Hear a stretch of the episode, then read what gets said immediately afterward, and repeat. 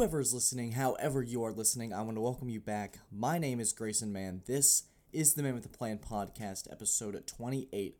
Before we begin, guys, I want to get a little bit of a an issue out of the way. Episode 27 of the Man with the Plan podcast posted last week, but there was an issue with Apple Podcasts and pertaining like it wouldn't post in certain areas, but I think I figured it out. If you go to your recently updated, if you've subscribed on Apple Podcasts, it should pop up as recently updated on the episode chart.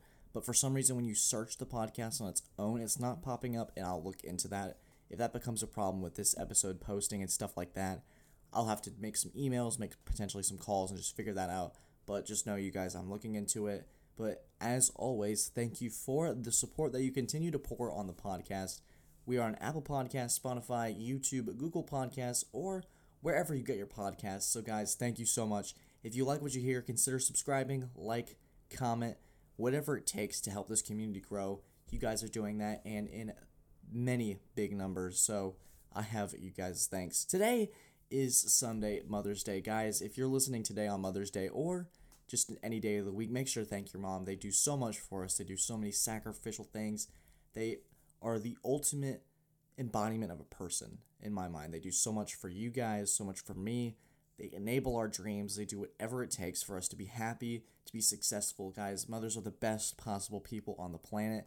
Go tell your mother thank you. Buy her some flowers, get her a card, take her to dinner. Do whatever it takes to make her happy on their special day. So, today, what are we going to talk about? We're going to talk about the schedule release very, very briefly because it's coming up on Wednesday. We're going to do a schedule release episode podcast. And today, we're going to talk about a very interesting topic that's come up within the light that has become the Aaron Rodgers fiasco, whatever you want to call that. Some may say that Schefter might have released it a little too early. That's a whole controversy for itself. But the Aaron Rodgers thing, the relationship between a GM and a QB, are we looking at it in the wrong way? How will this change the NFL and a bunch of things surrounding that that are just so fascinating to me that I want to dive into? And we'll start with that in a bit.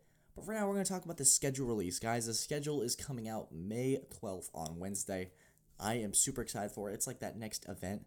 You go from the combine, pro days. Usually get the combine with what's going on in the last year or two. It's been a little bit of a mess. Then you get the pro days and you get to see the players and how they progress since the combine. Maybe some guys that didn't participate in the combine and how they do. Coaches get to go to the university, get that more personal connection with the scout that they really want or that player that they really want. I think combine is more about the theatrics and how players look on the outside and that pressure. Pro day is more personal. You get to interview the guy one on one, see how they do under their own home where they're comfortable and their street clothes. They're like, it's a pretty fun event. It's actually more interesting to me. And I know some pro days you can like say, well, they're just in street clothes. They're supposed to be comfortable but you get to kind of see them in the environment that they've thrived in for the last couple years and how they respond to certain things within that comfortable environment. And I think that's really key to discovering who you want as your prospect because if they're not able to thrive in an environment that they're comfortable in, are they going to be able to thrive under a crowd with 80,000 people in it with a defense screaming in your face? It's something to look into. And then you have the draft. The players get their dreams, they get their dreams to come true, and they go to the team, make millions of dollars, and then comes a schedule release. Teams start marking on their calendars who are we going to play? Why are we going to play? When are we going to play? I really love diving into the schedule because, first of all, I get to pick which games I want to go to next year. I'm really looking forward to some games with like Trevor Lawrence, seeing Zach Wilson, seeing seeing these rookies develop. Can Tampa Bay keep up with their undefeated season? I think personally, Tampa Bay is the best chance. You're going to say, whoa, whoa, undefeated? That's a little bit far fetched. I think Tampa Bay could do it, but I think we need to see when they play, who they play, and of course, there's always opportunity for a letdown. But I think Tampa Bay's got the best shot out of all the teams to win the Super Bowl, besides Kansas City. San Francisco, are they going to be able to be healthy with Trey Lance or Jimmy Garoppolo? Can the Patriots and the Chargers rebound?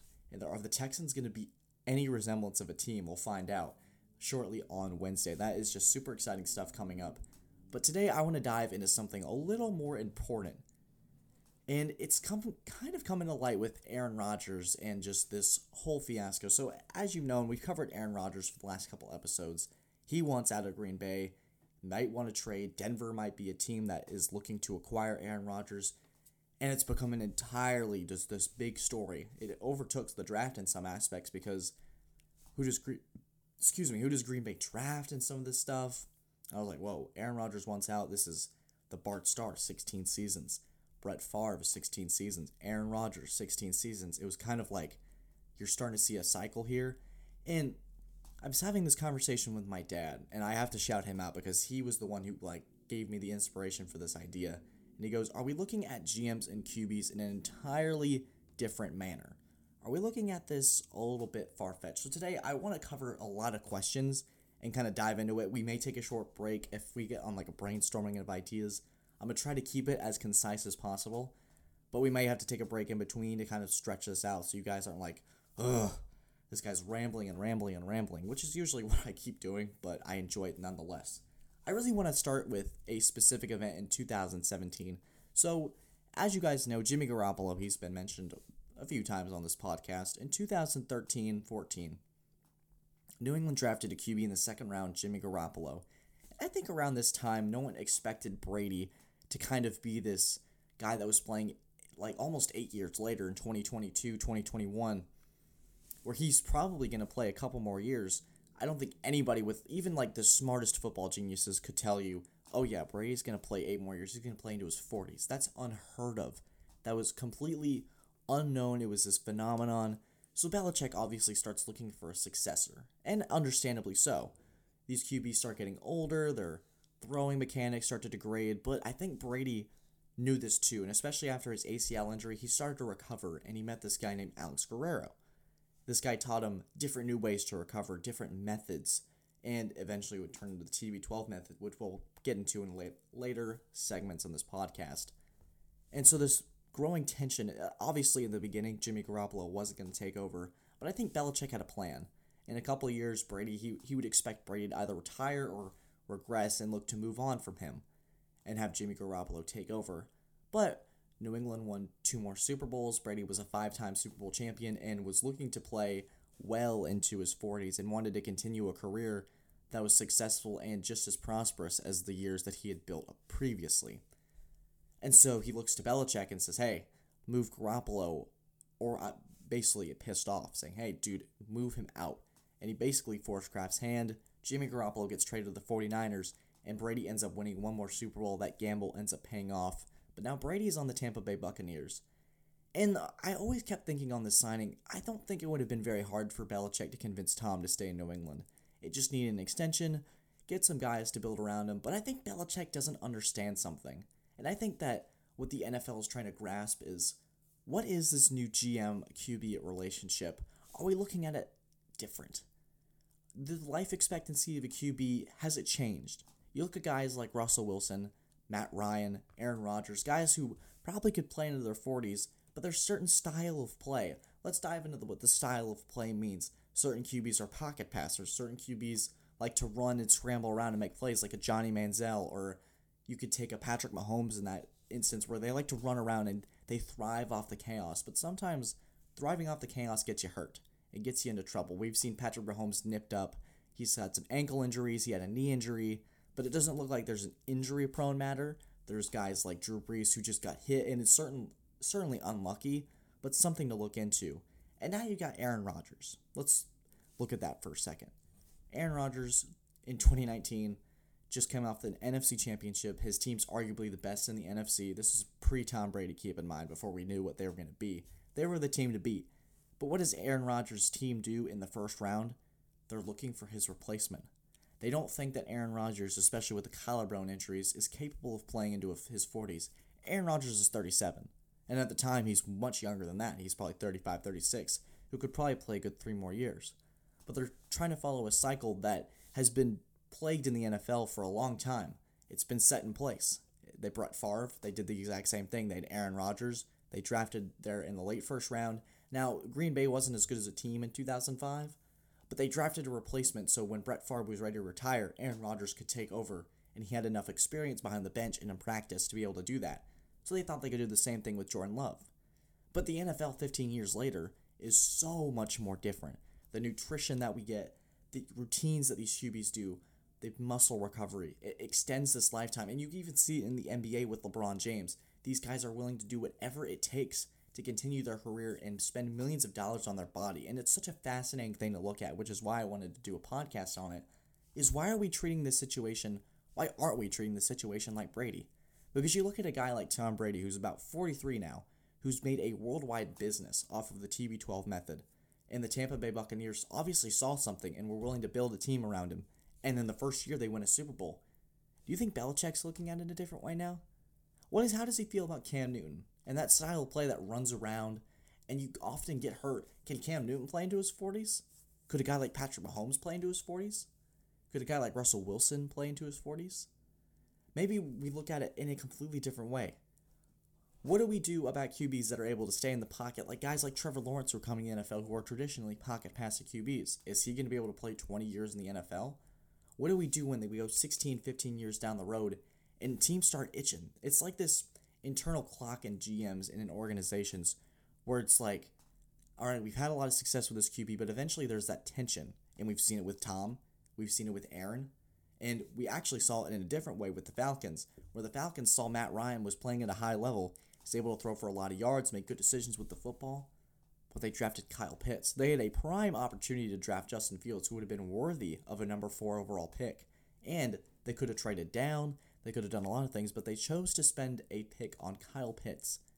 What does that tell you? It tells you that the Falcons are willing to spend some more years on Matt Ryan.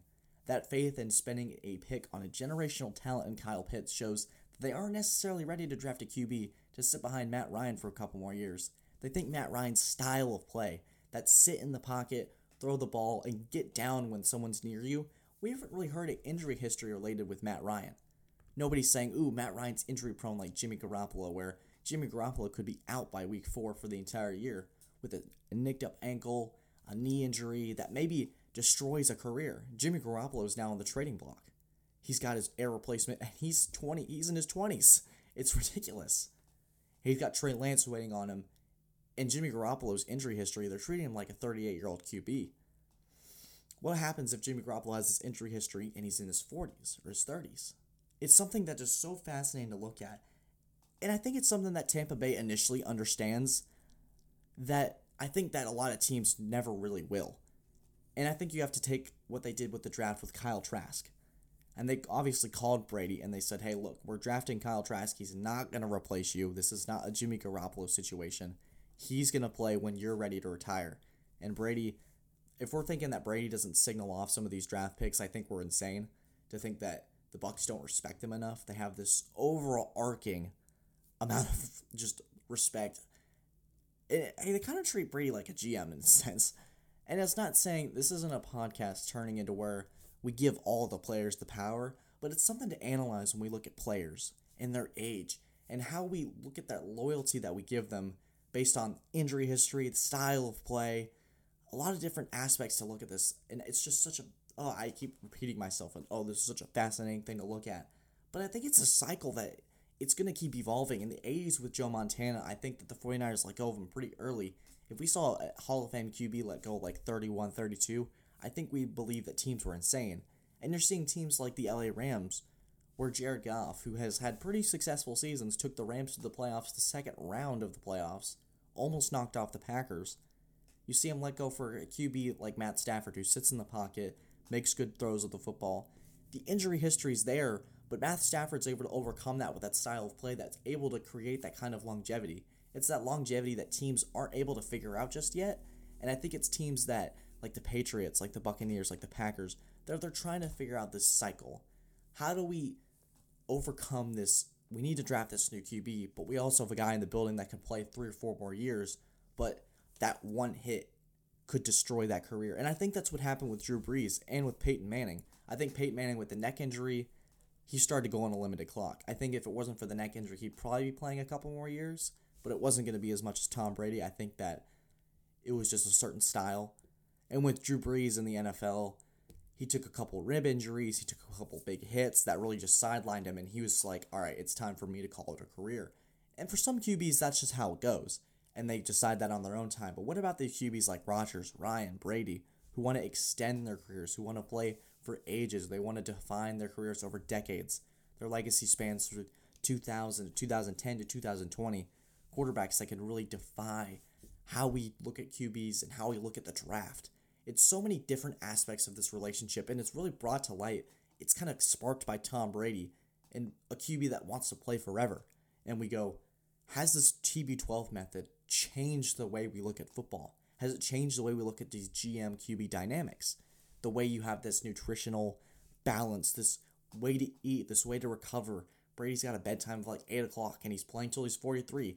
How much do we look at this and go, how much stock do we put into it? It's something so fascinating, so makes me so curious to see how NFL teams will react to this. When Patrick Mahomes is 35 and we the way he plays is a little dangerous. I say if he has 10 straight years of no catastrophic injuries, do the Chiefs start to look for a replacement? And how does that impact Mahomes?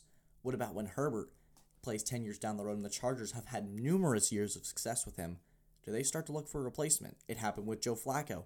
He eventually was shipped out for Lamar Jackson, someone healthier, someone younger, someone cheaper. Do we keep Joe Flacco longer even if he's keeping us in success? But that rookie QB's always looking over the shoulder. There's always a new guy looking over someone's shoulder. And I think it's up to these NFL teams to decide how do we replace, how do we look at it? How do we evolve to a new standard of playing? How do we evolve that life expectancy, that cycle that's been constant in the NFL? It's about 15, 16 years with a QB, and then it's time to look for that mentor, that replacement. You become the franchise centerpiece to a mentor within a year. It's insane to me how Aaron Rodgers goes to the NFC Championship game and then becomes a mentor, almost in a sense. And he's like, oh, hell no, that's not happening. I'm winning the MVP. And so, how do the Packers look at it now?